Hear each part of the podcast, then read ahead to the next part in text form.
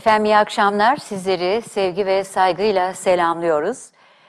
Bugün yine ilahiyat felsefesi profesörümüz, değerli hukukçumuz, dünyanın çok değer verdiği önemli düşünce insanı, bilim adamı, akademisyen, profesör doktor Sayın Yaşar Nuri Öztürk yine bizlerle birlikte. Çok mutluyum. Artık tatilini bitirdi, döndü. Güneyde havalar bozdu mu Sayın Öztürk? Havalar bozunca geleceğim demiştiniz bana. Şimdi öyle olmadı. Cuma günü ben geldim arena programı için. Aa evet. Yani muhteşem bir gündü. Yani aklım orada, öyle binip geldim. Yine bir kaçış olur mu acaba arada bir fırsat çıktıkça? Şimdi Almanya var. Aa tabii sizin konferanslar dizisi var. Bir süre ADD'nin konferansları. Bu arada ADD dedi ki, onu hemen söyleyeyim. Buraya şeyler gelmiş, talepler. İşte telefon numaraları, şunlar bunlar, onu konuşalım ADD için. Ben 22'sinde gidiyorum Almanya'ya. 23'ünde Bremen'de ADD, yani Atatürkçü Düşünce Derneği'nde konferansım var. 25'inde Köln'de Atatürkçü Düşünce Derneği'nde konferansım var. Oralardayım. Yani o arkadaşlarla da temas kurabilirler. Tabii benimle de e-mail yoluyla temas kurabilirler arkadaşlar. Bu Atatürkçü Düşünce Derneklerinin özellikle yurt dışına çok değerli Profesör Doktor Yaşar Nuri Öztürk Beyefendi'yi davet etmeleri de önemli. Oradaki gurbetçilere birebir dokunmak, onlarla birebir sohbet etmek imkanını da bulacaksınız. Dolayısıyla haftaya bugün aynı zamanda ulusal kanalımızın 16. kuruluş yıl dönümü yemeği nedeniyle hepimiz o büyük kulüpteki yemekte toplanacağız. Ben de davetiyeleri aldım tamam ama işte ben olamayacağım. Siz gözlerimiz sizi arayacak. Ben olamayacağım. Size bir özel yemek yaparız artık. Çok Nazlı Hanım efendiyle. Sizi yine her zamanki gibi çok iyi gördüm maşallah. Tatil yaramış. Nazlı Hanım size iyi bakmış. Evet. Nazlı Hanım, hakikaten ona buradan ayrıca teşekkür etmek isterim. Sevgiler yollayalım. Çok ihtimam gösterdi. Çok. Yani Nazlı Hanım tabii her bakımdan benim için bir eş ve kadın olmanın çok daha üstünde bir şey. Bir defa Cumhuriyet, akıl ve bilim ideallerinde birlikteliğimiz var. O muhteşem bir şey. O aynı zamanda bir can yoldaşı, bir sırdaş. Tabii. Ve böyle şefkatle, ihtimamla benim üzerimde titreyen bir tarafı var.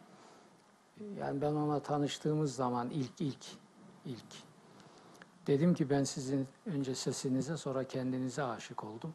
Doğru demişim. Onu aynen tekrarlıyorum. Ve tekrar güzel, kendisine sevda, teşekkür ediyorum. Şey. 2 aya yakın zaman ben tatil yaptım bu sene Deniz.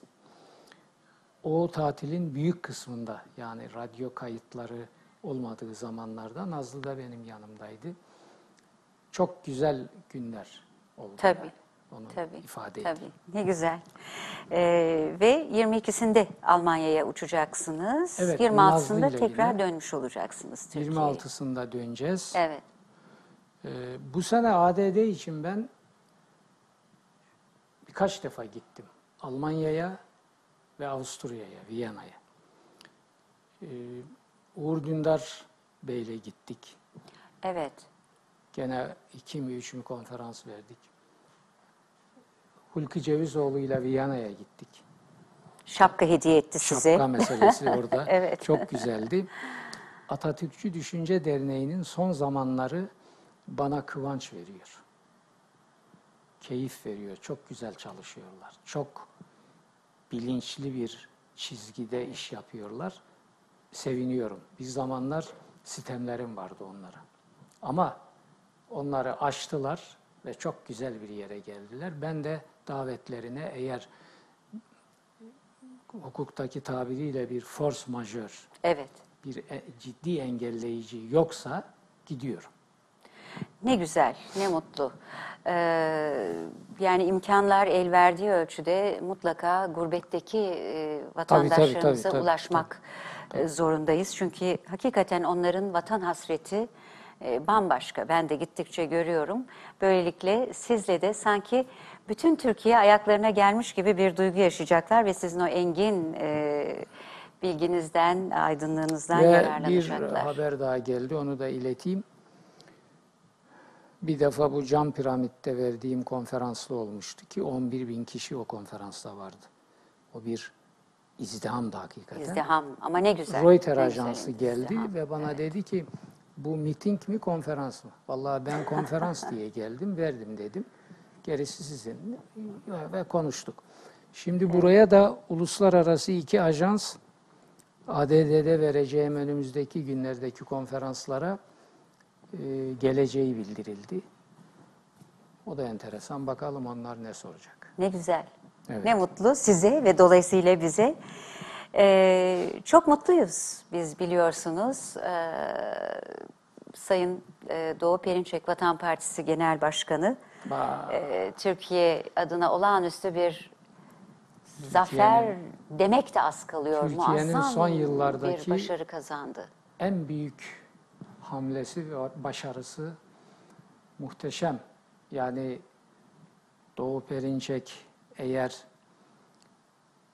bugünkü siyasetin, o tabiri kullanacağım, tırnak içinde dümen suyunda bir adam olsa eminim heykelini dikerlerdi. Çıt yok. Çıt yok. Evet. Ayıp değil mi bu? Neyse yine hiç tahmin etmediğimiz yazarlar konuyu köşelerine taşıdılar. Tamam, yani o da siyasi iradenin tepeden istiyorum. Tabii. Çünkü çocuk oyuncağı değil bu. Elbette. Adam bir asra yakın sürmüş bir tabuyu bir başına yıktı. Ya bu ne biçim bir cesaret, nasıl bir hamle, nasıl bir eylem, nasıl bir irade. Allah razı olsun. Ve biz buna millet olarak şükran borcumuzu ben tam ödediğimiz kanaatinde değil. Yazık oluyor. Yazık oluyor değil mi? Yani bunu yapanlar da böyle işte 3 tane yazar, idealist yazarın birkaç paragrafiyle bu böyle büyük bir işi başaranlar geçiştirilirse kim bu ülkeye hizmet için elini taşın altına sokar? Yani Doğu Perinçek gibi idealist bulmak her zaman kolay değil. Sen Doğu Perinçek'i ne yaparsan yap, o idealine hizmet edecek. Ve onu yapıyor. Bütün dertlere, ıstıraplara, baskılara, temerküz kamplarında yıllar geçirdi ya. Kaç sene. Yıllar geçirdi. Kaç sene. Yıllar geçirdi dinci zulmün en son... Bir ömür. Vurduğu darbeyle 6 yıl. Ya çocuk oyuncağı mı bu ya? Bu nasıl bir idealizmdir? Nasıl bir idealizm bu? Ben buna hayranım. Yani Doğu Perinçek benim de savunduğum Cumhuriyet ve Atatürk ilkeleri, ideallerini savunmasa da falan bana yabancı bir şey. Ben yine ona saygı duyarım. Çünkü bu irade gücü, bu insanlığın yaratıcı gücüdür. Bu hayatın kaynağı olan güçtür. Evet. Bunun ortaya getirdiğinin ne olduğuna değil, bunun faal haline bakmak lazım. Oradadır her şey. Yani Nietzsche'nin dediği İradenin gücü. İradenin gücü deyip geçmeyin. Evet. Onu ben bir ölçüde yaşamış ve sonuçlarını görmüş bir insanım. Ama yani Doğu Perinçek'te Türkiye son asırlarda iradenin gücünün hakikaten muhteşem örneklerine tanık oldu. Tabii daha idealistler var ama bununki bir farklı. Ve zıpkın gibi de ayakta. Zıpkın gibi. Biz mesela evet, bir tekledik. Bir ameliyat masasına yattık. Ben de idealistim. Evet, ben de hamleciyim, ben de pervasızım, ben de gözü pekim. Tamam ama işte o hiç teklemedi. Ki benden çektikleri çok daha ağır ve zordur. Allah eksik etmesin. Evet. Evet. Ona sizi, ben bu milletin bir ferdi olarak Sayın Perinçek, ifade ediyorum. Evet, evet. Yani bu hakikaten Türkiye'nin çok önemli bir büyük adımı artık. 100 yıllık bir yalana darbe vurulmuş vaziyette. O yalan yok, bitti artık. İsviçre... Çünkü o kararı alan yerin tabii, aldığı kararlar Avrupa için, AB için bağlayıcı. Tabii. Emsal.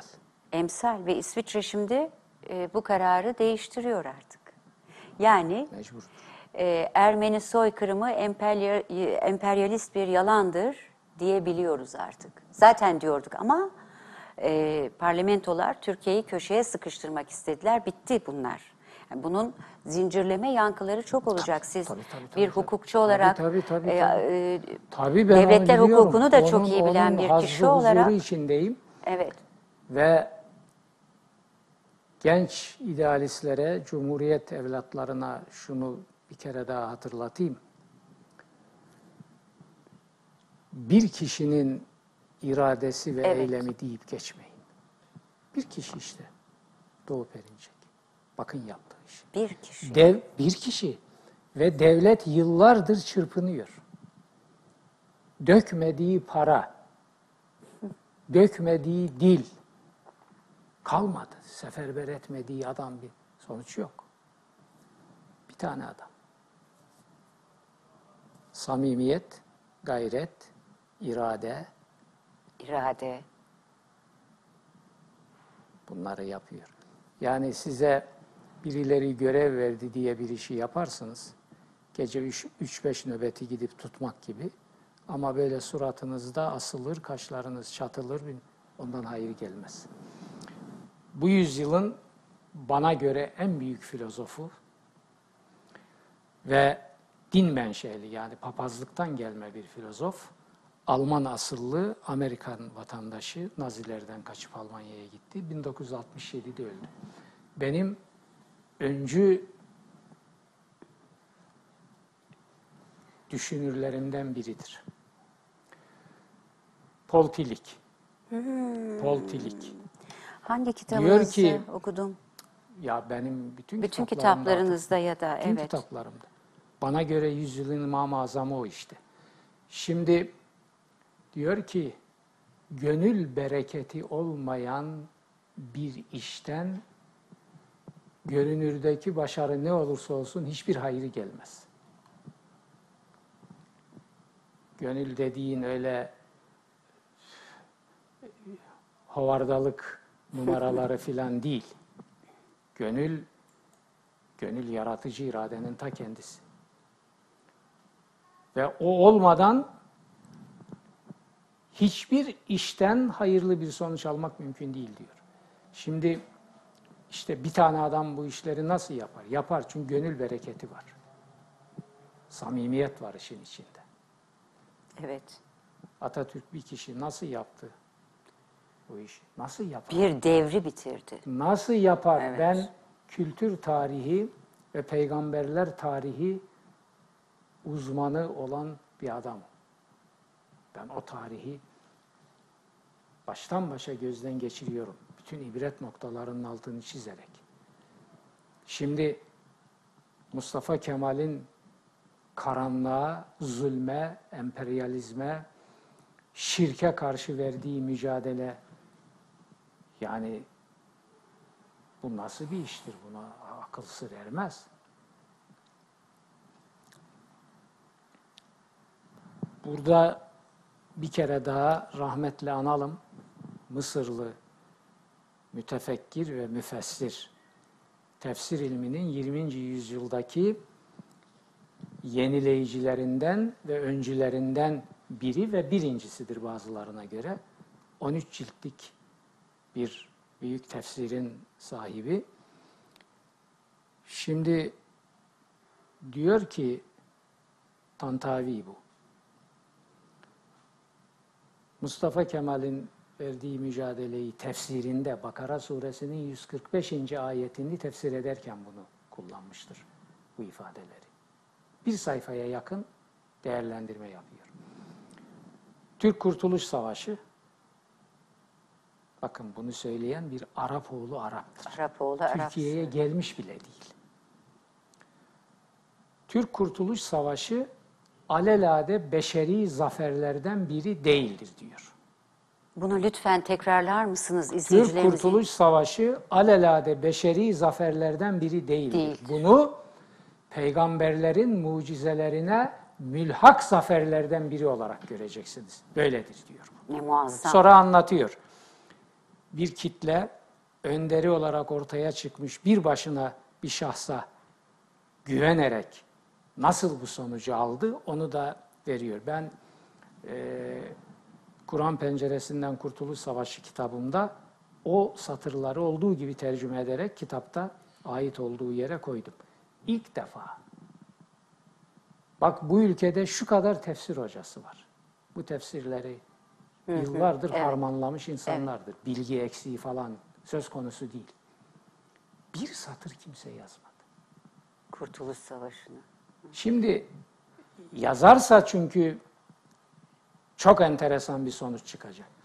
Şimdi Atatürk karşıtları, bahtsız, talihsiz, zavallılar ne diyorlar? İşte bu överler tabii yani Mustafa Kemal, Kemalistler över falan. Adam tefsir ilminin 100 yıldaki güneşi sayılan bir adam. Tefsir muazzam. Kitabında, ana eseri tefsirinde bu değerlendirmeyi yapıyor. Bu Kemalist miydi? He? Ya, ya. Ve şimdi dönüyorum öbür tarafa. Benim angut dediğim taife. Ya ben bunu görmesem siz görmeyecekmişsiniz. Sizin bu işleri takip eden hiçbir adamınız yok mu? Hiçbir kadronuz yok mu? Siz niye böyle bir kadro oluşturmadınız? Siz Türkiye'nin dincilik tarafından nasıl helake götürüldüğünü görmüyor musunuz? Görmüyorsanız ne diye siyaset yapıyorsunuz? Ben görüyorum 30 yıldır. Bu gördüğümü ifade ediyorum. Dağın arkasında bir felaket var. Geliyor diyorum. Açın benim 30 yıl önce yazdığım yazılara bakın. Geliyor diyorum. Tedbir alın diyorum.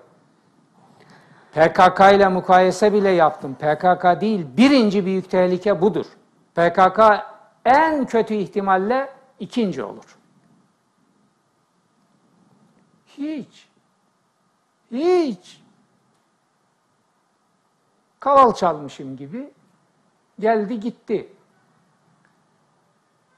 Sonuç? Ya bu işi halletmeden siz Mısırlı Tantavi gibi bir müfessirin, Arapoğlu Arap bir müfessirin Türk Kurtuluş Savaşı ile yaptığı bu değerlendirmeyi 80 yıldır nasıl fark edemezsiniz?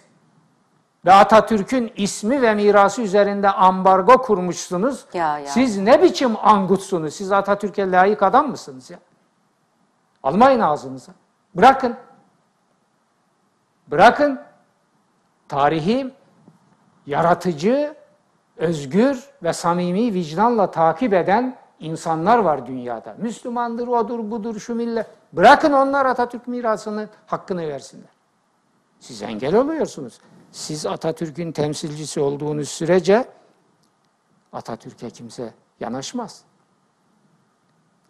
Kur'an'ın temsilcisi bugünkü dinciler olduğu sürece Kur'an'ı Batı, işte benim gene 30 yıldır Batı'ya verdiğim mesajlarla yeni Almanlar, o büyük Alman milleti, o büyük dahileri yetiştiren millet, şimdi Berlin Üniversitesi'nde Müslümanlardan ayrı, bağımsız olarak Kur'an'ı inceleyeceğiz ve onun o verilerini bağımsız değerlendirmelerle hangi millette daha çok olduğunu görüp en iyi Müslüman sıfatını da o millete vereceğiz dedi. Bakın geldikleri yere. Ben 30 yıldır bunu söylüyorum. Batı'ya çok söyledim. Batı'dan sonuç geldi. Değil mi? Batı'dan sonuç geldi. Ya Gülgüncüğüm, fasafiso değil bu Alman milleti. Başka bir millet. Başka yaratıcı bir dehaya sahip, genetiğe sahip. Şimdi tevekkeli değil Anadolu'daki tabiriyle, rastgele değil, benimle ilgili yapılmış 10 doktoranın 7 tanesi Almanya'da. Benim ülkemde bir tane yok. Bir tane master tezi var, o da İngilizce. Peki bu doktora tezleri Türkçe'ye tercüme edildi mi hiç? Bu doktora kim tercüme? Bakın şimdi öyle bir yere parmak bastınız ki dehşet verici. Bu doktora tezleri yapılır Gülgüncüğüm. İlmi internasyonal indekslere konur bunlar. Araştırmacılar o indeksleri bilir, takip eder, bakarlar. Hangi konuda ne yapılmış, hangi üniversitede, nerede? Gider o üniversitede onu rafında bulur, inceler gerek duyuyorsa. Çünkü doktora demek ilmi haysiyeti ve geçerliliği uluslararası tescile mazhar olmuş eser demektir. Evet. Şimdi benimle ilgili yapılan doktoralarda bir fark var. Bu doktoraları Alman milleti, gene o büyük millet başladı, halkın önüne çıkarmak üzere yayınlamaya. İşte ilk bir tanesi yayınlandı. 395 sayfa büyük boy bana da geldi. Gönderdiler. Şimdi başka bir şey. Sıkı dur senin parmak bastığın yer. Şimdi ne oldu biliyor musun? Onu da bekliyorum şimdi. Çıksın gelecek. Haber verdiler. Ben bu kitabı bir Almanca bilene tercüme ettireyim, edeyim, eyleyim, ne kadar para alırlar, ne ederler, hangi yayın evi falan filan derken haber geliyor. Kitabın Türkçesini de biz yaptırıp yayınladık, size göndereceğiz yakında. Buyur bakalım şimdi. Buyur. Şimdi ben 30 yıldır bana zulmeden, benim konuşmalarıma dünyanın orasında burasında engel olmaya çalışan Türk devleti, benim kitaplarıma yasak koyan Diyanet, ki o da Türk devletinin anayasal bir kuruluşudur. Şimdi ben bunlara mı saygı duyacağım? Bu Alman milletine mi? Bunlara mı şükran borcum var? Bu Alman milletine mi? Yani soluksuz kalıyoruz. Ne diyelim? Siz bunu o felsefi bakışınızla da en iyi anlatacak isimsiniz. Yani nasıl bir toplumuz biz? Şimdi sizin Kötülük Toplumu kitabınızı okuyorum. Firavun'a bakıyorum. Deizmin sayfalarında dolaşıyorum. Kur'an tekrar sizin Kur'an'ı tanıyor musunuz? Dönüyorum. Evet. Allah'la Aldatmak eserinize bakıyorum. Ve Maun suresine, bir toplum, Maun suresi. Masanın üstüne çıkardım size yeni baskıdan getireceğim diye. Çok teşekkür çıkarken ederim. Dosyamla birlikte dışarıdan da birileri geldi. Lafa durduk. Ben de öyle çıktım ve unuttum geldim. Olsun, mutlaka getireceğinizi biliyorum. Ben gelir alırım. Bir büyük önderden bahsediyoruz burada. Atatürk'ten. Ve bir Kurtuluş Savaşı destanından bahsediyoruz ve siz Tantavi'nin nasıl bahsettiğini anlatıyorsunuz. Müslüman, tefsir alimi, asrın en büyük tefsir alimi. Peki, Kötülük Toplumu derken bizim toplumumuz film şeridi gibi gözlerimin önünden geçiyor. Evet, tabii. Büyük önderin kurduğu Türkiye Cumhuriyeti, o günlerdeki coşkuya baktığınız zaman bu kötülük toplumu olma emellerini orada da görüyor musunuz? Yani biz ne zaman bozulduk? Bizim bozulmamız hilafetin Türkiye'ye getirilmesiyle başlamıştır. Allah ile Aldatmak kitabını okuyun. Evet. Orada bunun tarihi, ilmi delilleri verilmiştir. Hilafet ne zaman bize getirildiyse Arabizm bizim damarlarımıza zerk edildi ve bizim dinimiz Kur'an'ın dini olmaktan çıktı, sevgi dini olmaktan çıktı, dehşet ve şiddet dinine dönüştü. İşte bugün yaşadığımız odur. Sevgi kelimesi tiye alınıyor. Evet. Alay ediliyor. Evet. Bana adam yazıyor, diyor ki senin gibi akıllı bir adam, sevgiçi, ya bu martavallarla niye uğraşıyorsun diyor. Sana yakıştıramıyoruz. Bakar mısın? Bu hale getirdiler. Hilafetle biz tökezledik. Onun için hilafet denen kurumun nasıl bir kurum olduğunu bizzat Muazzez Peygamberimizin ağzından bu milletin öğrenmesi lazım. Bunu da bu millete ilk ben söyledim. Evet. Nasıl tarif ediyor? Özetini vereyim, uzun. Kitaplarımda var, okursunuz. Kendisinden sonraki, daha doğrusu asıl saadet sonrası hilafeti ki Muaviye ile başlamıştır. Verdiği tarih tam tetabuk eder. Bir şer, şirk ve kudurmuş bir zalimlik kurumu olarak tanıtıyor. Ey ahali, ben yorumlamıyorum. Hazreti Peygamber, benden 30 yıl sonra hilafet Melik-i Adudlar saltanatına dönüşür diyor. Kudurmuş krallar saltanatına dönüşür. Ay. İstisna koymamıştır. Evet. Mustafa Kemal bunu yıktı. Mustafa Kemal'in hilafeti kaldırması Hazreti Peygamber'in bu hasretine cevaptır. Bunu İslam ümmeti anlayıp itiraf edecek. Etmeden kurtulamaz. Halbuki ne yapıyor? Bizim putlarımızı, efendilerimizi ve onların saltanatını ve o saltanatın yürüyüşünü aksattı, kaldırdığı için Mustafa Kemal'i dinsiz, imansız ilan. Siz Mustafa Kemal'in çizmelerindeki çamurun dini kadar dine sahip misiniz? Ha? Şimdi bunları saltanat dinciliğinden bekleyemezsiniz. Kendi ayağına kurşun sıkmaz. Hiç kimse yapmaz. Kendi ipini mi çekecek? Kim yapması lazım bunu? Kimin? Atatürk'ü savunduğunu, sevdiğini, ona mensup olduğunu söyleyenler, hele bir de buraya rozet takanlar. Nerede bunlar? Nerede? Nerede bunlar? Bunlar ne yapıyorlar? Ne yaptılar bugüne kadar? Eğer bir mirasa hıyanet, o mirasın hayata geçmesini engellemekse, Atatürk mirasına en büyük hıyaneti bu angutlar yapmıştır. Öyle gidip kimse orayı burayı karıştırmasın. Onlar kendi işlerini yapıyor kardeşim. Adam kendi işini yapıyor. Emperyalizm diyor ki, senin böyle bir hevesin veya bir zaafın var.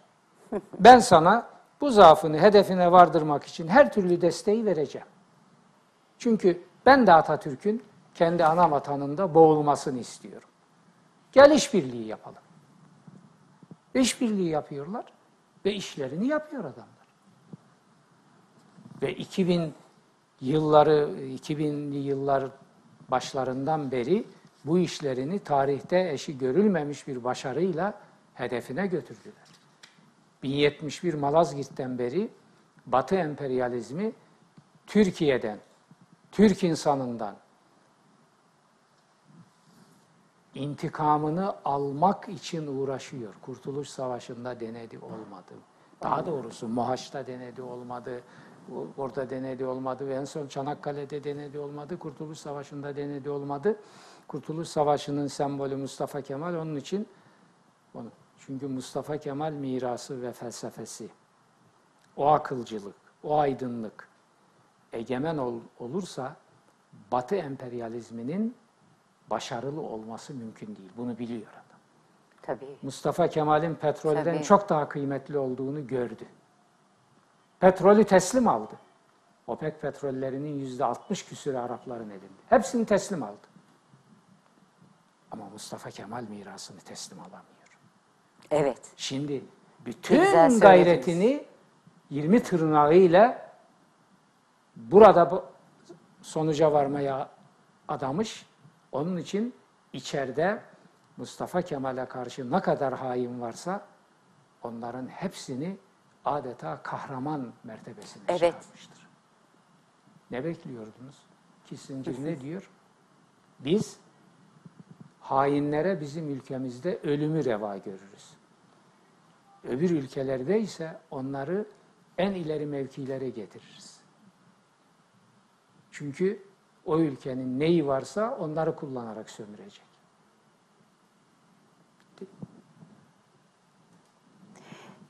Şimdi sizin şu Firavun kitabınıza döneceğim o zaman.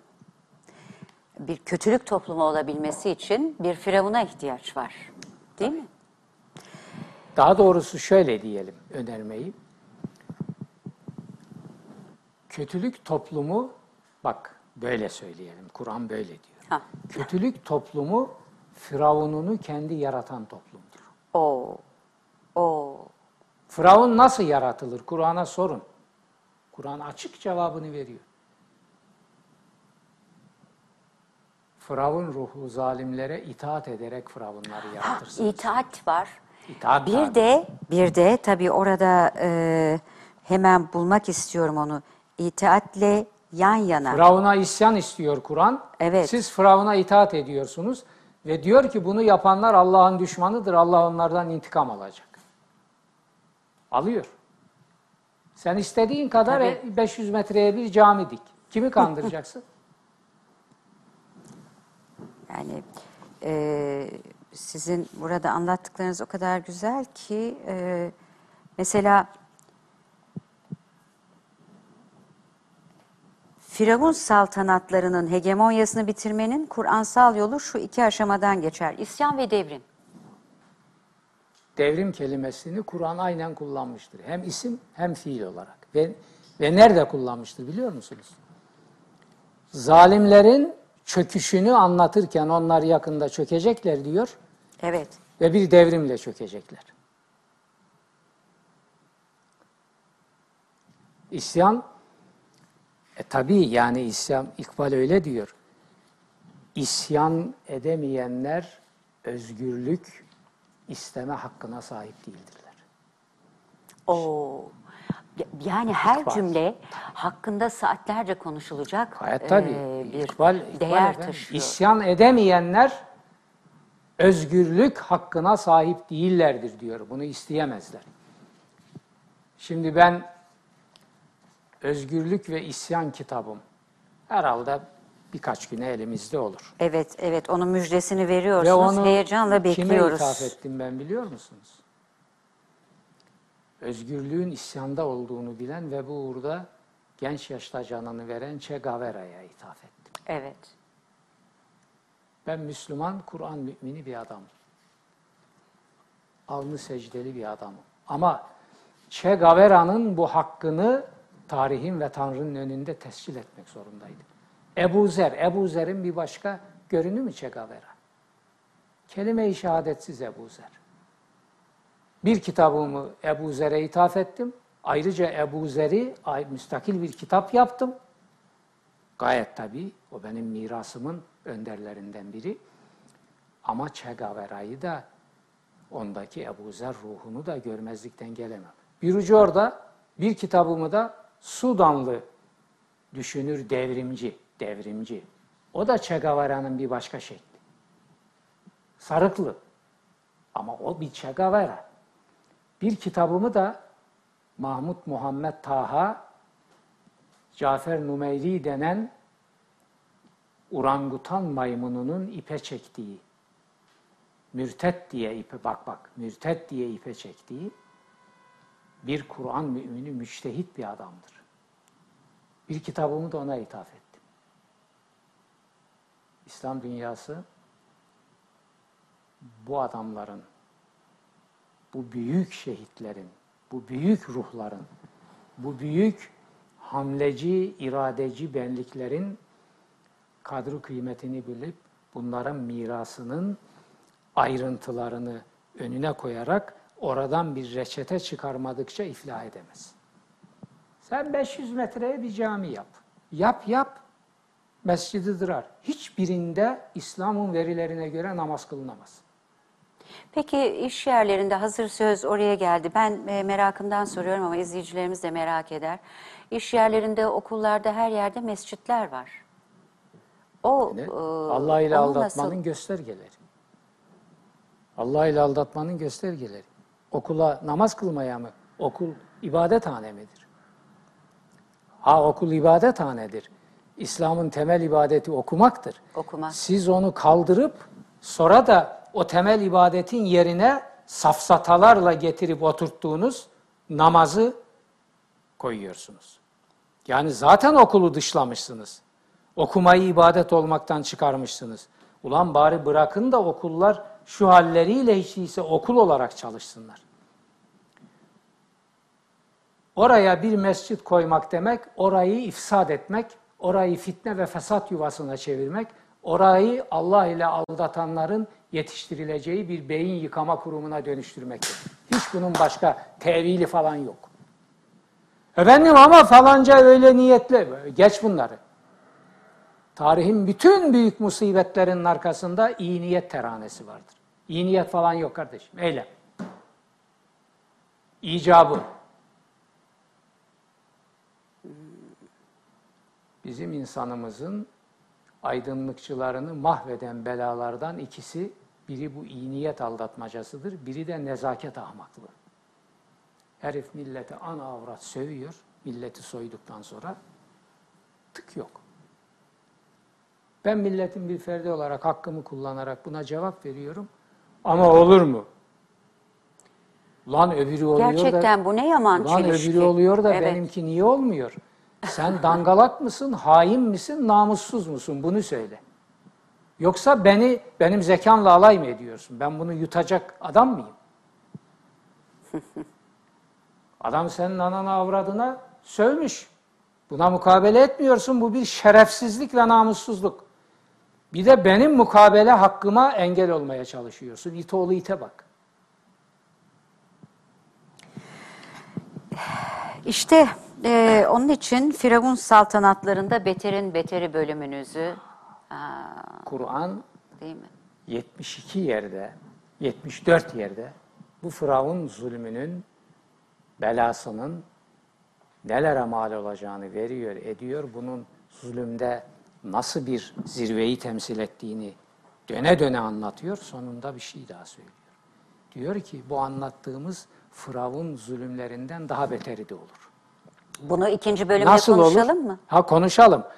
Firavun zulmünden beter bir zulüm bir topluma nasıl musallat olur onu konuşalım. Tamam. Bunlar Türk İslam düşüncesi tarihinde ilk defa gündeme getirilen Kur'an gerçekleridir. 1000 küsür senedir üstleri örtüldü bunların. Firavun zulmünden beter bir zulüm nasıl olur? Nasıl ikinci olur? Bölümde konuşacağız. Evet. Bir ara değerli hocamız da dinlensin azıcık. Birlikte olacağız. Çok sayıda mesaj geliyor. Onları da sizlerle paylaşacağız. Şimdilik hoşça kalın diyorum.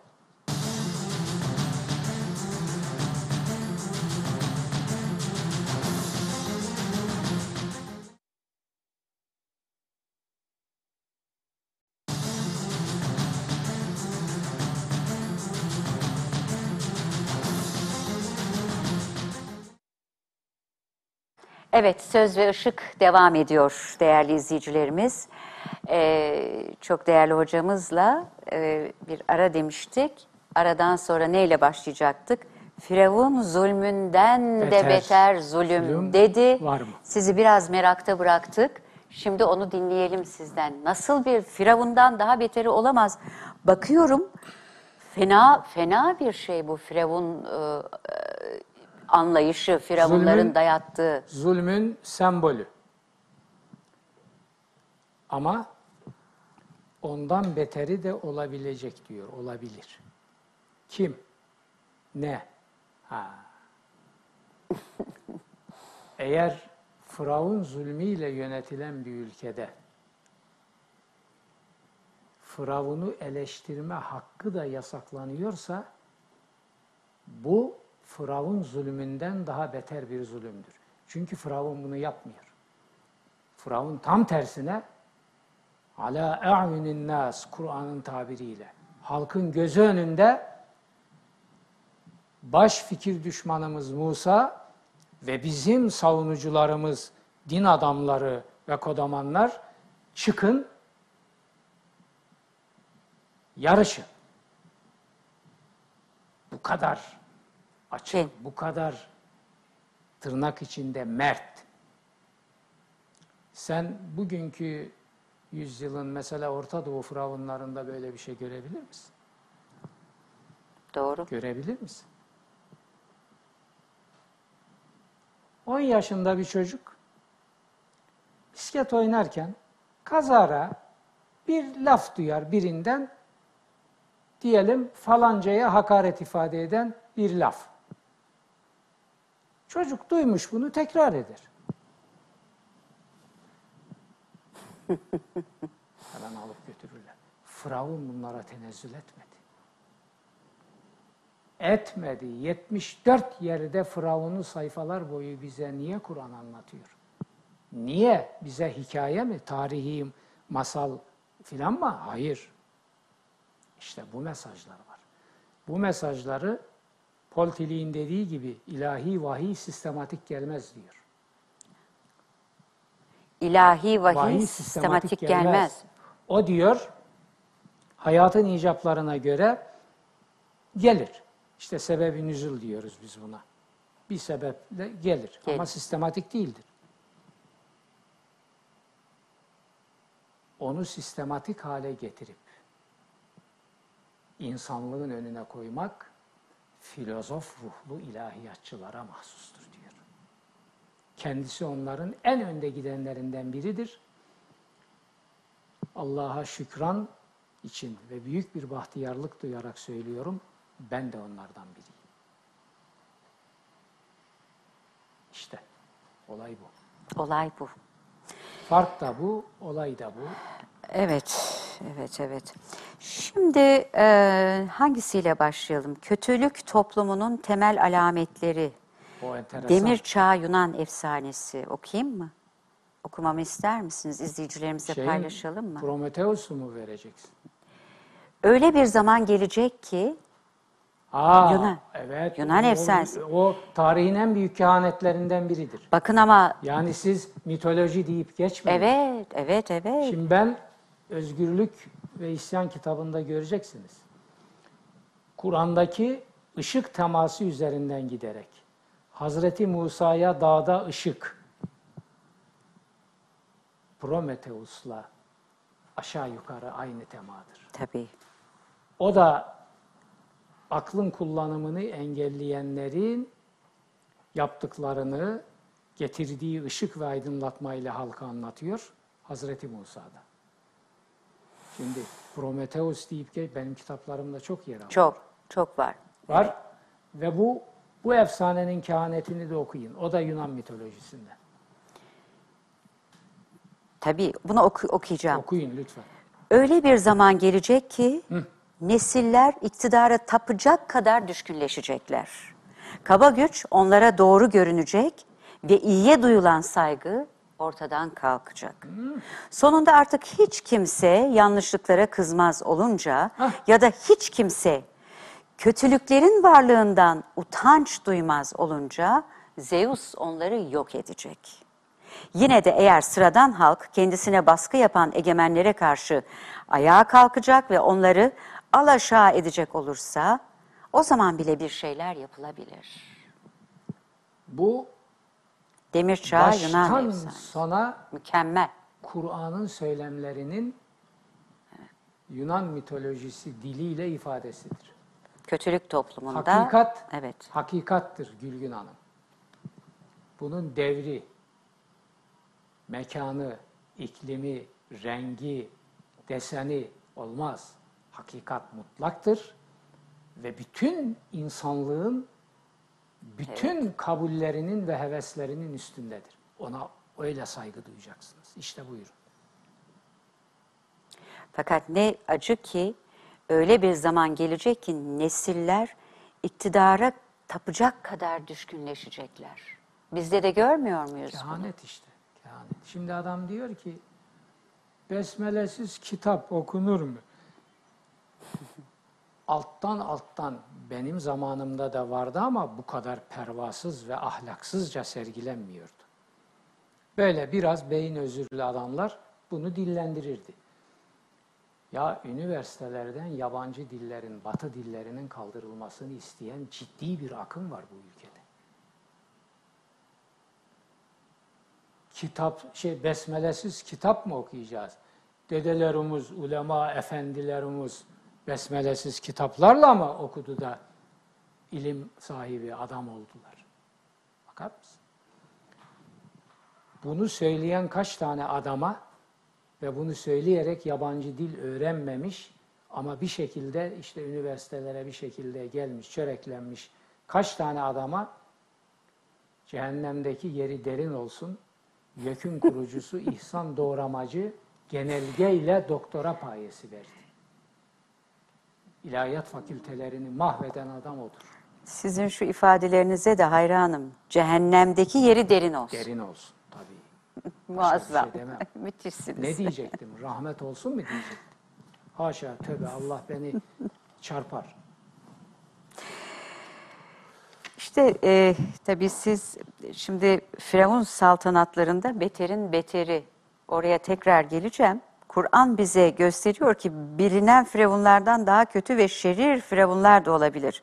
Bu ikinciler çevrelerinde bir tane olsun uyarıcı barındırmayan, yaşatmayan firavunlardır. Şimdi ona da girelim. Bakın, girelim Kur'an, bu da bu çok mühim. Bakın Kur'an söylediği hiçbir şeyi muallakta bırakmaz.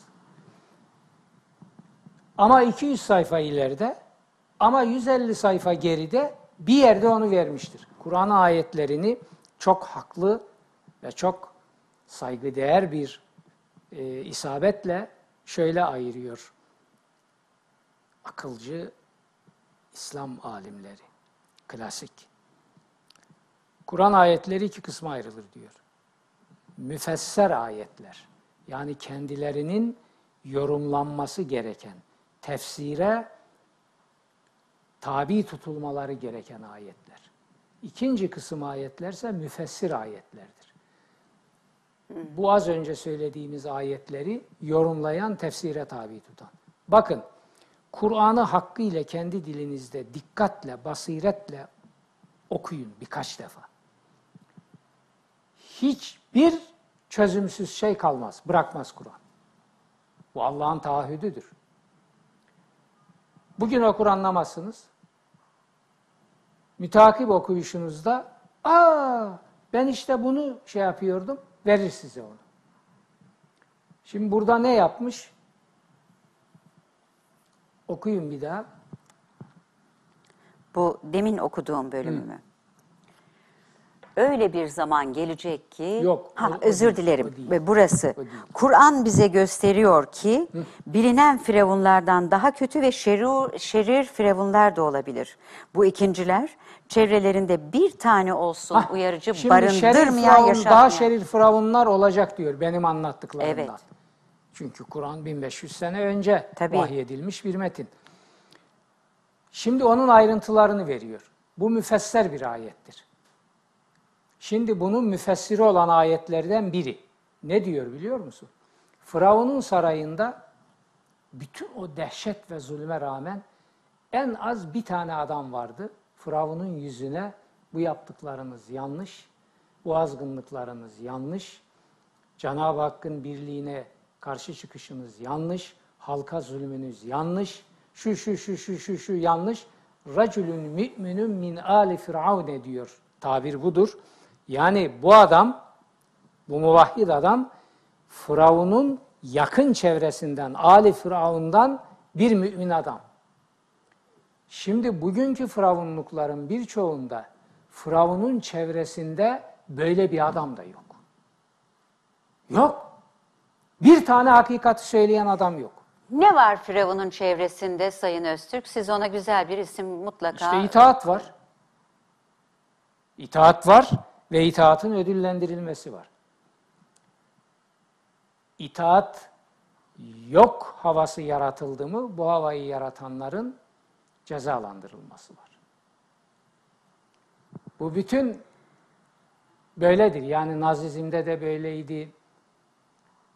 Duce İtalya'sında da böyleydi. Efendim, Hümeyni İran'ında da böyleydi. Böyleydi, böyleydi, böyleydi. Bugünkü Orta Doğu'da da aynen böyledir. Evet.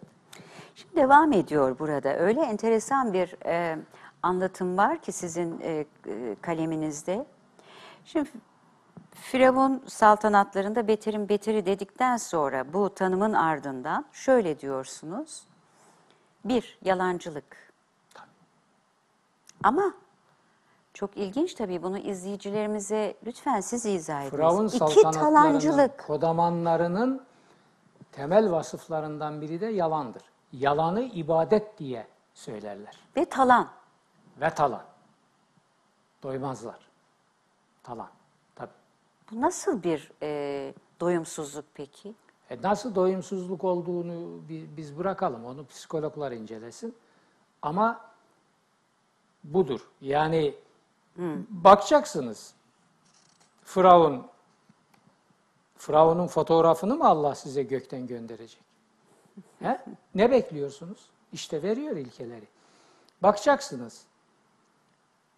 Toplumu yönetenlerde yalancılık var mı? Talancılık var mı? Daha bazı vasıflar var. Bitti.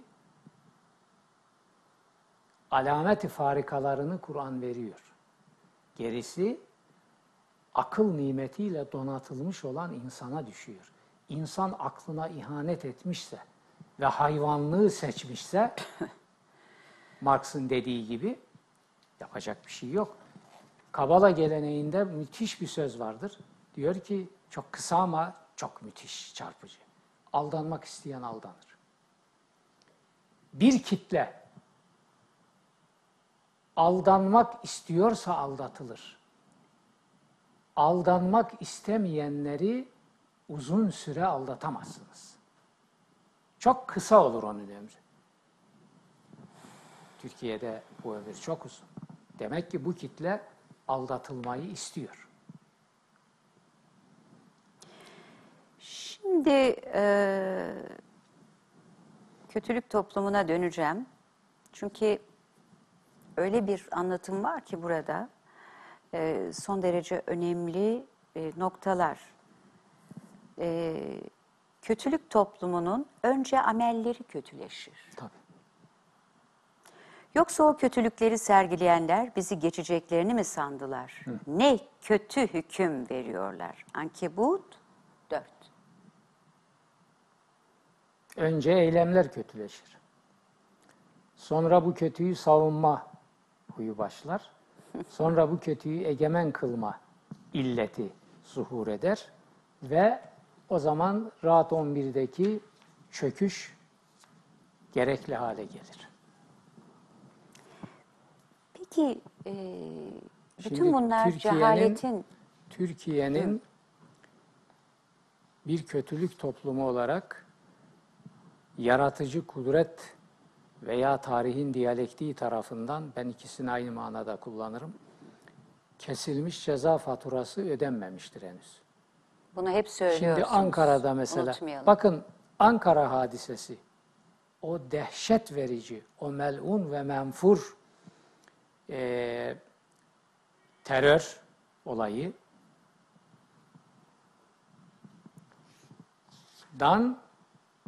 birkaç hafta önce şu söylediğimi aynen söyledim. Yani gidin arkaya doğru, seninle yaptığımız programlarda da vardır. Hep var. Fatura ödem bitmemiştir. Bitmedi. Kimse hep bunu göbek dediniz. Atmasın dedim. Evet. Geldi. Çünkü ben varoluşun evrensel ilkelerine dayanarak konuşuyorum. Ben kahin değilim. Haşa peygamber hiç değilim. Falcı hiç değilim. Ben ilim adamıyım. Ben bakarım, büyük pazar yerindeki kitlenin dağın arkasında göremediğini görürüm. Görmüyorsam zaten ben aydın olamam ki. Ve söylerim. Benim yaptığım bu. Onun için aksamaz. Şimdi tekrar söylüyorum. Ceza faturası hala bitmemiştir. Daha kabarık olmasın ama. Temennim o. Ben de bu toplumun içindeyim. Niye kabarık olsun? Allah korusun. Tamam ama bizim artık dualarımızın Cenab-ı Hak tarafından dinlendiğini ve dikkate alındığını düşünmüyorum. Neden? Çünkü o ceza faturası kesilen toplumun dualarının kanalları kapatılır. Cenab-ı Hak o duaları hiç dinlemez. Siz ne derseniz deyin. Dinlenmeyen bir, yani açılmayan bir telefona konuştuğunuzu düşünün. Bunun ne dehşet verici şey olduğunu herkes bilir. Çaldır, çaldır, çaldır, açılmaz. Çaldır, çaldır, çaldır, açılmaz. Çünkü karşı taraf seni dinlemek istemiyor.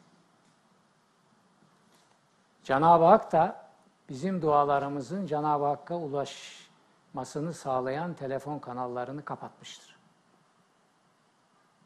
O camilerde yapılan duaların hiçbiri Cenab-ı Hakk'a ulaşmaz. 40 tane sebebi var niye ulaşmıyorum. 40 tane. Öyle bir tane, 5 tane. Ben bu camilerde namaz kılınmaz diyorum. Niye? Yani bir tane sayayım diyorum. İstersen bir tane daha söyleyeyim. Ya daha mı var? Evet. Evet. 30'u aşkın sebep var. Ve bunlar kapı gibi İslam fıkhının içinde yer almış. Benim yorumlarım falan, ben yorum hiç yapmadım. Ben 85 kitabın altında imzam var ama açık söylüyorum. Ben bugüne kadar yorum yapmadım. Sadece İslam mirası içinde, özellikle Kur'an'ın içinde bulunup da üstü saltanat dinciliği tarafından örtülen gerçeklerin üstünü açtım. Bunları kitle asırlar sonra duyduğu için benim reform yaparak bunları söylediğimi veya yorum yaptığımı, en iyileri bile reform yaptığımı, hayır, hayır. Ben ne reformistim, ne reformu savunurum. Hatta o kelimeyi sevmem, kullanmam. Ama ben bir şeyim. Ben bir Kur'an mümini olarak bir şeyim. Neyim? Hazreti Peygamber'in verdiği görevi yapan ve o unvanı kullanan bir ilim adamıyım, fikir adamıyım. Ne diyor Hazreti Peygamber? Her asırda bu dini tecdid edecek, yenileyecek. İkbal bunun karşılığında reconstruction'ı kullanmıştır. Fransızca telaffuzuyla rekonstrüksiyon. Batılılar reform tabirini kullanırlar. O onların işi. İkbal bunu kullanmış. Ana kitaplarından birinin adı budur. Reconstruction of Religious Thought in Islam. İslam'da dini düşüncenin yeniden yapılandırılması.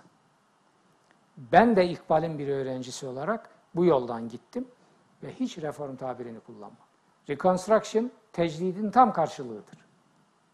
Şimdi benim 2016'da Allah nasip ederse çıkacak 2 ciltlik bana göre müthiş bir kitabım var.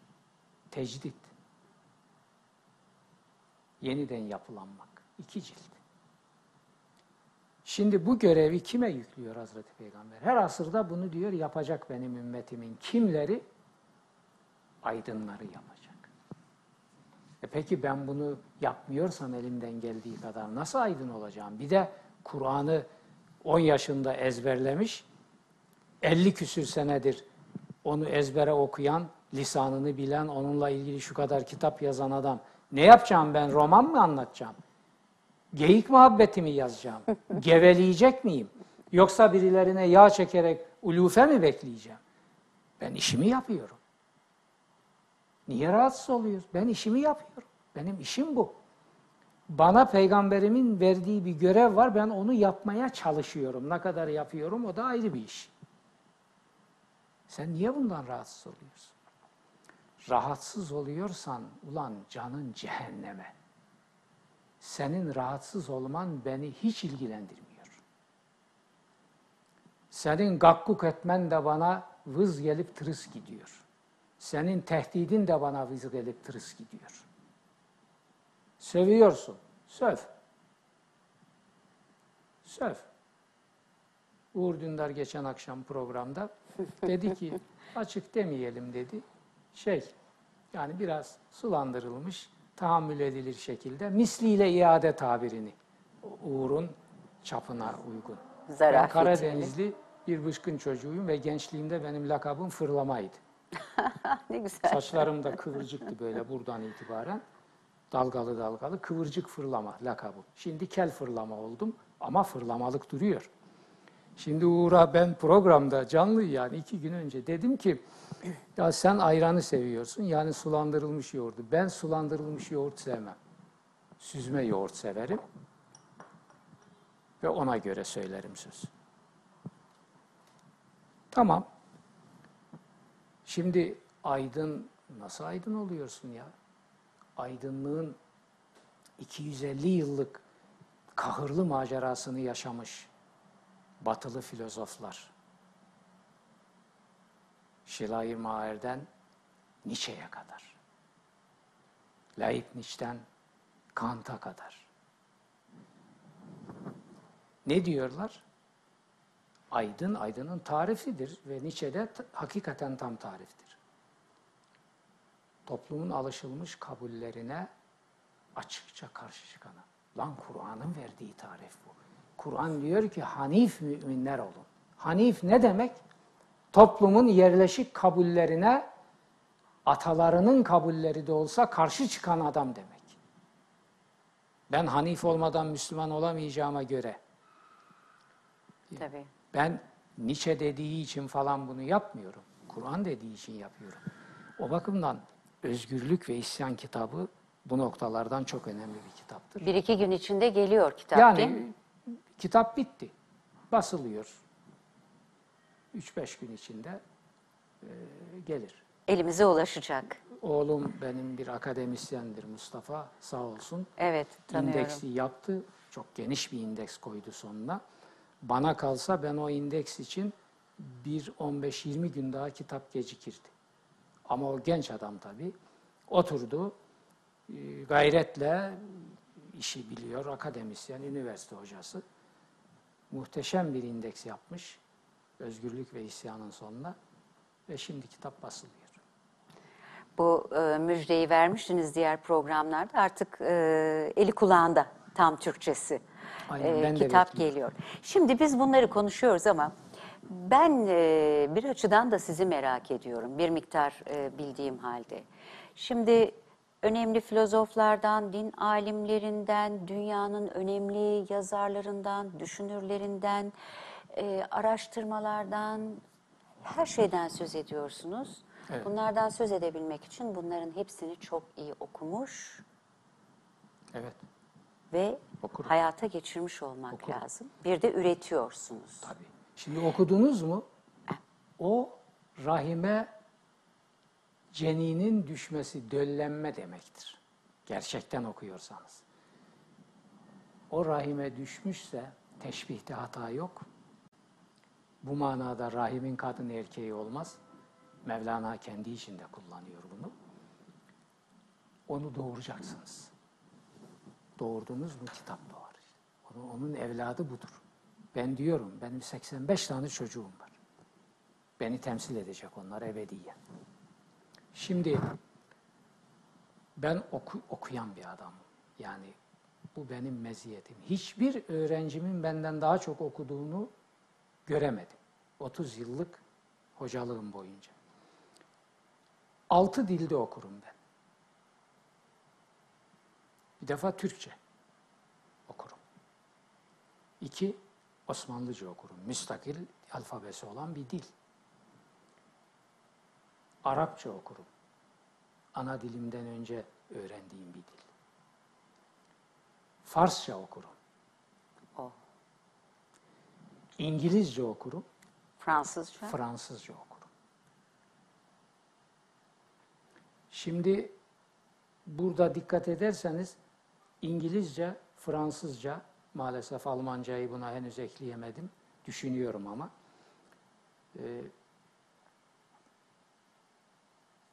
Bu 2 dille ben Batı'yı okuyorum yıllardır. Diğer 4 dille de Doğu'yu okuyorum. Şimdi birikim bu. Bir gazete patronunun ismini şimdi anmayayım, spekülasyona yol açar, dediği gibi bu birikimle başa çıkamazsınız diyor. Bu birikimin yarattığı akılla başa çıkamazsınız. Bunu kılıçla mılıçla da bertaraf edemezsiniz. Öyle bir akıl üretmeniz lazım. Onu üretirseniz tamam. Yoksa başa çıkamazsınız diyor. Tamam, ona teşekkür ediyorum buradan. Başa çıkamıyor. Böyle iddialarımız falan bizim olmaz. Ben işimi yapıyorum. Bilgimi ortaya koyarım. Ama karşıdan çarpıklık, saptırma, yalan, tezvir, üçkağıt geldi mi anında belini kırarım. Ve benim bu birikimle vurduğum darbenin altından kalkmak hakikaten müşküldür ve bugüne kadar kalkan da olmamıştır. Buna yeltenenler oldu mu? Başta bir iki oldu. Benim o zaman birikimim pek bilinmiyordu. Yani bundan diyelim 25 sene falan önce. Çok da fazla değil. Sonra görüldü. Yakın çevre biliyordu da onlar hasedinden ses etmezdi. Sonra görüldü ki bu birikimle öyle masaya oturup falan filan. Şimdi ismini vereyim. Hiçbir mahsur görmüyorum. Ve onu buradan sevgiyle de anayım. Dostluğumuz olmuştur senelerce. Masum Türker. Çok değil kıymetli mi? Bir zaman evet. Nokta Dergisi'nin genel yayını. Evet. Bak şimdi. Ben de o zaman Kanal 6 vardı. Orada Söz ve Işık programını yapıyorum. Masum Bey bir gün beni aradı. Ben bir deklarasyon yayınladım bir programımda. Dedim ki beni eleştiren, söven, sayan adamlara buradan açık yürekle çağrı yapıyorum. Gelsinler, oturalım halkın önünde konuşalım. Bir program, 2 program, 3 program, program benim. Konuşalım. Evet. Onlar gelsin, kaç kişi gelir, kim gelir, benim bir kaydım yok. Konuşalım. Eğer benim hatalarım, yanlışlarım var ve bunları gösterirlerse ben onlara halkın önünde teşekkür edeceğim. O hatalarımdan rücu ettiğimi bildireceğim, halktan da özür dileyeceğim. Masum Türker bunu dinlemiş ve o cenahtan önemli isimlerini vermeyeyim, birilerini aramış. Demiş ki adam böyle açık bir çek verdi, bana göre yanlış yaptı ama verdi. Yahu bir ekip oluşturun, gelin bu programa, toplanın, adamın işini bitirin. Diyorsunuz ya şöyle şey, işte buyurun, açık çek, büyük bir imkan. Adam bir defa bunu söyledi, düştü bu vartaya. Cevap. Bugün de çok önemli bilinen bir köşe yazarı cevap veriyor. Diyor ki, Masum Bey, sen ne diyorsun bize ya? Biz geleceğiz, bir masada toplanacağız. Bir moderatör bizi yönetecek. Yaşar Nuri ile tartışacağız ve başaracağız. Sen ne diyorsun demiş Masum Bey. O masadan kalkmadan hepimizi tek tek yutar. Ne güzel. Ama Masum Bey orada. İşte evet. Ondan sonra diyor ben içimden kararımı verdim. Ona da dedim ki tamam beyefendi. O zaman artık lütfen susun. Tek tek bizi demiş o masadan kalkmadan hepimizi yutar. Pekala. Yutulmayacak bir şeyi yapın. Ben sizi nasıl yutacağım ya? Ben 1.64 boyunda şu kadar bir adamım. Nasıl yutacağım ben sizi? Sizin içinizde 1.90'lık heyula gibi adamlar var. Sizi ben yutmuyorum. Sizi hakikatin aydınlığı yutuyor. O zaman onun sizi yutmaması için, onun sizi kucaklaması ve daha şeffaf hale getirmesi için tedbir alın. Adam olun yani. Ben adamım. Ben adamım ve delikanlı adamım. Evet. Benim boyum ne olursa olsun, ben iliklerine kadar delikanlı adamım. Fikir ve ilim adına bunu söylüyorum. Sokak kabadayılığı manasında değil. Ha siz de adam olun.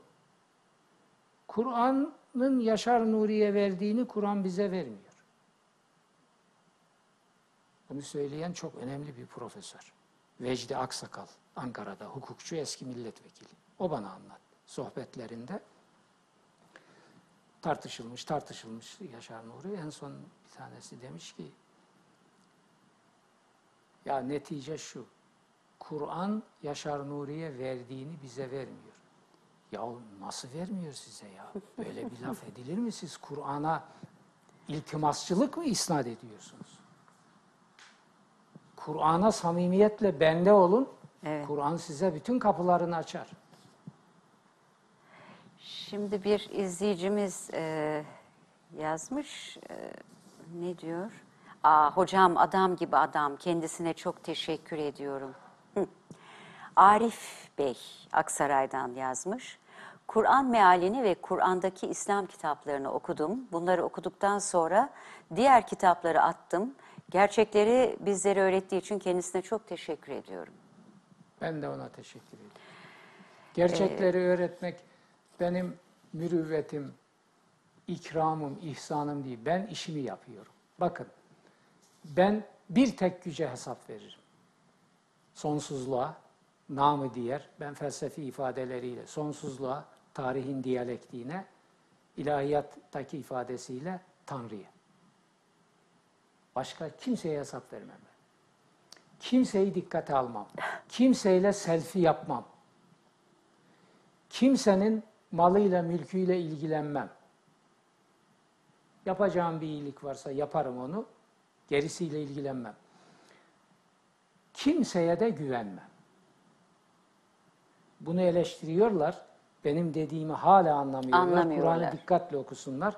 Benim Allah'tan başka dostum olmaz. Olmamıştır ve olmaz. Hakiki manasıyla, felsefi manasıyla dost yalnız Allah'tır. Ben böyle hareket etmesem bir başıma bu yaptığım işleri yapamazdım. Ben hayatımda bana engel olanlardan başka hiç kimseyle yan yana olmadım. Hiçbir yardım görmedim. Nasıl dost oluyor? Nasıl ben güveniyorum ona? Devletinden bireyine, meslektaşımdan uzaktaki beni okuyan, hepsinden kazık yedim, hepsi engel oldu, en azından haset etti hepsi. Ha, bir de bir şeyden habersiz beni okuyarak, ay ne güzel bilgiler, Allah razı olsun, Allah ömrümüzü kesip ona versin diyen bir halk, tamam. Var. Onu da ben yarattım. O da gökten inmedi, bana zembille bağlı olduğumuz tarikatın efendileri onları bana yönlendirmedi. Onlar sokaktaki adamlar. Tamam. Ama benim tedbirlerim bunlar. Ben insana güvenmem. Ben insanla münasebetlerim olur. İnsanla alışverişim olur. İnsana fedakarlığım olur. Onun dostça yaklaşımlarına cevabım olur. Sofrasına otururum. Bunların hepsi olur. Bunlar olacak. Bunlar mecazi tarafıdır işin. Ama asla güvenmem. Anama bile güvenmem. O bile öbür kardeşim benden zayıf olduğu için, zayıf derken yani umumi manada devamlı surette onu iltimas eder ve beni ezerdi. Tabii burada ona da güvenmem çok tatlı bir sitem gibi bir şeydir. Ben anama ne demek? Anama başım benim kurban. Tabii ki öyle ama öyle. Çünkü o kardeşime olan zaafı yüzünden farkında olmadan ve istemeden bana kazık atar.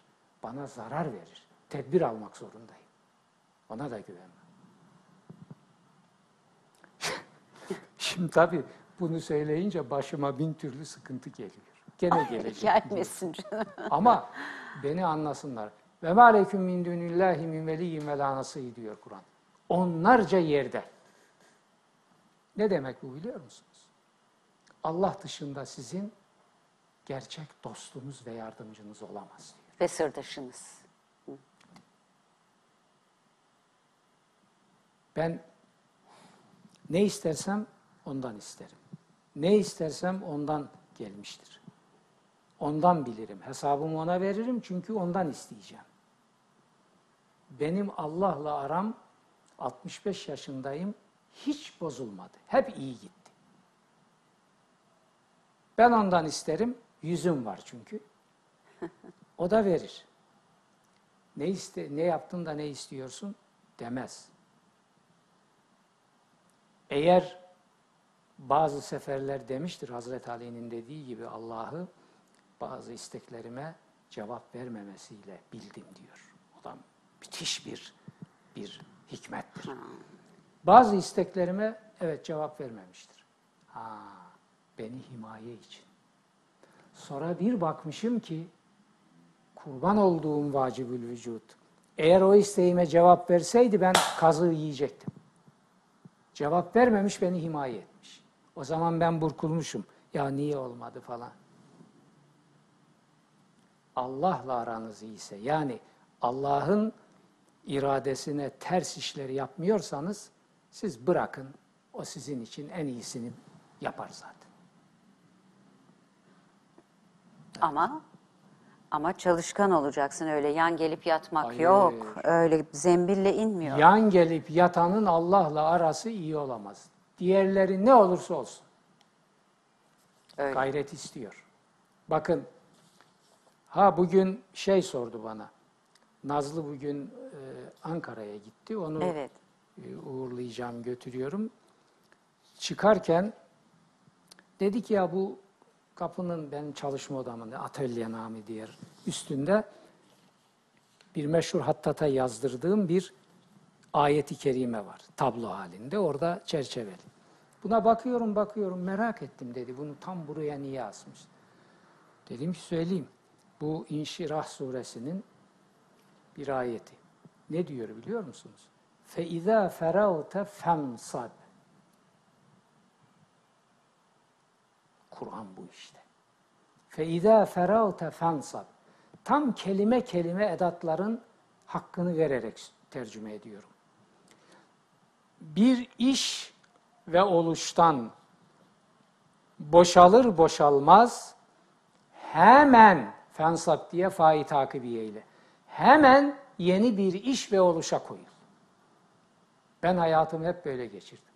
Nasıl başarılı oldum? Zamanı rasyonel kullanırım dedim. Tokyo'da sordular bana.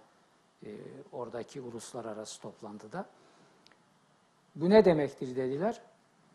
Dedim ki boşluk koymam hayatıma. Benim tatillerim bile bu anlayışın icaplarına göre düzenlenmiştir. Tatil deyip geçmeyin. Ben en hayati, fikri çözümlerimin birçoğunu tatilde bulurum. Tatilde spor yaparım. Tatilde bunlar olmasa ben nasıl çalışacağım? Arabaya benzin, arabaya su, değil mi? Arabaya koltuk, arabaya bunlar lazım. İşte filan saate kadar deniz, güneşlenme, işte 2 aydır onu yaşıyorum. Ondan sonra çok değerli sporcu arkadaşlarım, antrenör sıfatı olan arkadaşlarımla ki en son Ayhan diye bir tanesi, ben ona Herkül diyorum. Salona gidiyoruz, çalışıyoruz. Oradaki o demirler kimseye ihanet etmez. Kimseye iltibas etmez. Ben öyle diyorum. O demirlerin sesine aşina olacaksınız ve onlar sizi takdir edecek. O zaman sağlığınız çok mükemmel olur. Şimdi bu ne oluyor? Bu şimdi tatil. Tatilin kelime anlamı işten, uğraştan ayrılıp kenara çekilmek. Yani aylak aylak yatmak. İslam dünyası böyle bir kelime bulmuş. Dinlenmek üretmenin dışında olur mu ya? Dinlenmeden oluyor mu bu işler? Eğlenmeden oluyor mu? Gülmeden oluyor mu? Tabii. Olur mu? Tabii. Olmaz. Tabii. Bu çok önemli. Bu verdiğiniz mesajlar da hayati önemli. Çünkü şöyle yapanlar var. Efendim tatile gideceğim. Ne gazete okuyacağım, ne kitap okuyacağım, ha, ne onu yapacağım, ha, ne yapacaksın? İşte. Evet. Bu evet. Yani tatil değil bu. Tatil şimdi değil o. O neyse. Tamam. Biz anladık ama. Biz anladık. Şimdi çok güzel mesajlar içinde. Bir hanımefendi yazmış, adını okumayayım ama yani bu acaba herkeste olur mu? 10 senedir namaz kılıyorum fakat tam konsantre olamıyorum. Aklıma başka şeyler geliyor. Şimdi ben onlara girmem. Yani burada evet, ilmihal dersi vermem. Tamam. Kılsın. O er geç samimiyeti varsa o varacağı yere varır. Hiç merak etmesin. Öyle hemen bir günde olacak diye bir kayıt yok. Kılsın. Mesaj bu. Bir mesaj daha var. O da biz size programla başlarken, bu Ermeni iddialarına ilişkin Avrupa İnsan Hakları Mahkemesi'nin verdiği kararı, Doğu Perinçek zaferini konuştuk. Şöyle diyor, Sayın Doğu Bey'e neden devlet üstün madalyası verilmiyor? 100 yıllık Ermeni soykırım meselesini kazandı. Neden verilmiyor? O sorunun cevabı Türkiye'nin makus kaderinin sebebini gösteriyor. Türkiye, hakka saygının yerle bir edildiği bir ülkedir. Başka tabirler kullanmıyorum. Onları da kullanıyorum yeri geldiğinde. Burada bunu kullanacağım. Hakka saygının yerle bir edildiği bir ülkedir. Bunun en kahırlı tecellisi Türkiye Cumhuriyeti Devleti'ni bir hukuk devleti olmaktan çıkarıp, hukuku çiğneyip, adaleti katledip, devlet yönetmek adı altında Birinci, İkinci Dünya Savaşlarındaki Hitler-Mussolini mezalimlerini topluma egemen kılmak ve toplumun en işe yarar adamlarını temerküz kamplarında süründürmek, kimisinin ölümüne, kimisinin ocağının batmasına, kimisinin de haksız yere yılların heder edilmesine sebep olmak, sonra da çıkıp hiç utanıp arlanmadan bunu kumpası kurdu filancalar, onlar sizin ortağınızdı ve en makbul adamlarınızdı, her istediklerini verdiğiniz adamlarınızdı. Nasıl söylüyorsunuz? Ondan sonra bizi aldattılar. Bu aldattılar kelimesi biraz önce de çok güzel izah ettiniz. Sizi şeytan bile aldatamaz. Lan yapmayın, bizim zekamızla alay etmeyin. Sizi şeytan bile aldatamaz. Sizin Cafer-i Sadık'ın dediği gibi başarılarınız akla değil, şeytanete dayanıyor. Kurnazlığa tamam evet, ama siz akıllı ve zeki olduğunuz için değil, yanlış anlamayın ha. Şeytanetiniz kuvvetli olduğu için sizi şeytan bile aldatamaz. Değil ortaklarınız. Siz demek ki karşınızdaki insanları ahmak yerine koyuyorsunuz. Şimdi kurtuluşu burada bulmuşlar. Aldatıldık. Öbürü aldatıldık. Öbürü aldatıldık. Evet. Yeni moda kelimeler bunlar şimdi. Aldatıldık. Yani utanıp arlanmadan oradan da mağdurluk edebiyatıyla puan toplamaya kalkıyorlar. Çünkü karşılarındaki kitlenin, geçen akşam arenada raiye tabirini kullandım. Birisi yazmış, halka sürü dedi. Lan ben halka niye sürü diyeyim? Senin 6,5 asırlık imparatorluk Türkiye'nde halkın hukuki adı ne? Dangalak. He? Sen bu milleti külliyen aptal mı zannediyorsun? Halkın hukuki adı ne? Aç kitapları oku. Raiye. Raiye ne demek? Hayvan sürüsü demek. Kur'an ne diyor? Raiye olmayın diyor. Başınıza raiyi dikmeyin. Bakara 104. Bakara 104'ü diyor kendine göre yorumlayarak. Ne kendime göresi ya? La tekulu ra'ina diyor ya. Ey iman edenler! Lan vicdansız, haysiyetsiz adam. Ya eyyühellezine amenu. Ayet bu. Ey iman edenler! La tekulu ra'ina. Ra'ina demeyin. Ra'i çoban demek. Ra'ina da ra'iyeyi idare et, yönet demek. Sakın mef'ulü göstermediğine göre Kur'an grameri ve Arap gramerine göre hiç kimseye bunu demeyin. Bunu ne yapacaksın sen? Aynı kelimeyi kullanarak yasak getiriyor. Kimseye ra'i demeyin, bizi ra'i sıfatıyla güt, yani bizi raiye olarak güt demeyin. Demiyor mu Kur'an-ı Kerim? Sen bu yanda asırlarca halkın hukuki adı nedir? Raiyedir. Daha yukarı saraya yakın olanları da kuldur. Kul. Bana Kur'an dersi veriyor. Ayağının çamuru, ağzının salyasıyla. Bana Kur'an dersi veriyor. Bundan daha büyük edepsizlik olur mu? Sen acaba Kur'an'ın bir tane ayetini okuyup da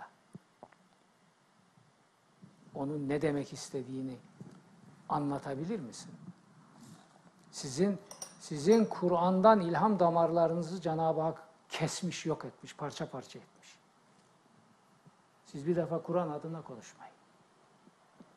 Siz Kur'an adına konuşmayın. Kur'an sizi lanetlemiştir. Kur'an size gelebilecek bütün ilham kapılarını kapatmıştır. Siz onun için Kur'an'ı bak işte okuyorsun, anlamıyorsun. Benim kullandığım kelime ayette var.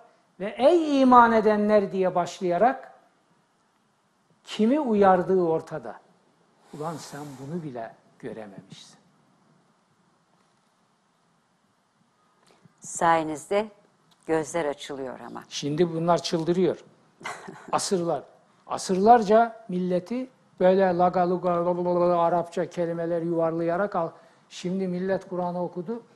Halk, sokaktaki birçok adam bu eline kalem almış, orada burada köşe tutmuş iblislerin hepsine takla attıracak kadar Kur'an'ı biliyor. Çok doğru. Ben mutluyum, bahtiyarım. Bu kitleden böyle bir nesil çıkardım. Müthiş. Bu nesli artık aşamazsınız. Yüreğinize, gönlünüze, sözünüze, saçtığınız ışığa sağlık.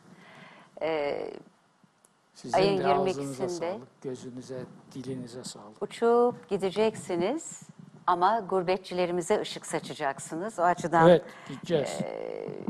Gurbetçilerle beraber evet, olacağız. Kıskançlık göstermeden bu seyahatinizde iyilikler, güzellikler dileyelim size. Anılarınızı bir sonraki programda anladım, burada paylaşırız ve izlenimlerinizi paylaşırız. Buradan da bütün gurbetçilerimize sevgilerimizi yollayalım. Ne mutlu size. Yaşar Nuri Öztürk hocamız çok kısa bir süre içinde sizlerle birlikte olacak. Tekrar ve tekrar teşekkür ediyoruz. İyi ki varsınız. Dini tarumar etmeye çalışanlar ve bize yalan yanlış anlatanlara karşı o bilginin gücüyle büyük bir savaş veriyorsunuz. İyi ki Atatürk ışığını yüreğinde hala bütün kutsallığıyla taşıyanlar var. Öyle. Sizler, onlar bizler, geleceğin evet, ümididir ve o ümit büyük bir ümittir. Onu aşamayacaklar, göreceksiniz. Ne güzel söylediniz. Evet. Bu söz izleyicilerimizin tam da tadı damağında kalacak değerde bir söz. Sağ olun, var olun. Değerli izleyicilerimiz, Söz ve Işık bu gece de burada noktalanıyor. Aslında noktalanmıyor, biz hep bir virgül koyuyoruz. Önümüzdeki hafta burada olmayacağız ama tabii kanalımızın 16. kuruluş yıl dönümü nedeniyle Büyük Kulüp'te saat 18.30'dan itibaren sizleri de bekliyoruz. Bu önemli bir katkı kanalımızın yaşaması için ve bir sonraki hafta görüşmek dileğiyle sevgiler, saygılar sunuyoruz. Esen kalın.